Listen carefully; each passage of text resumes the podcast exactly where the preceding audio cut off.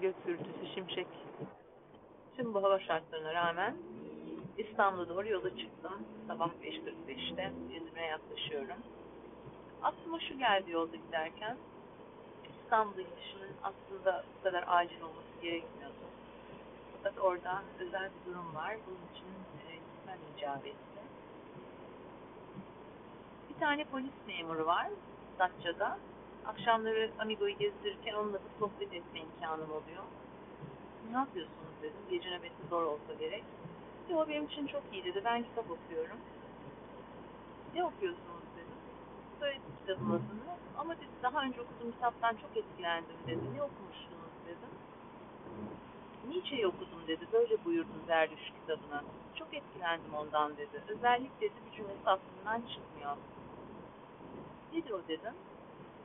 Dedi ki her erdemin arkasında bir bencil neden yatar.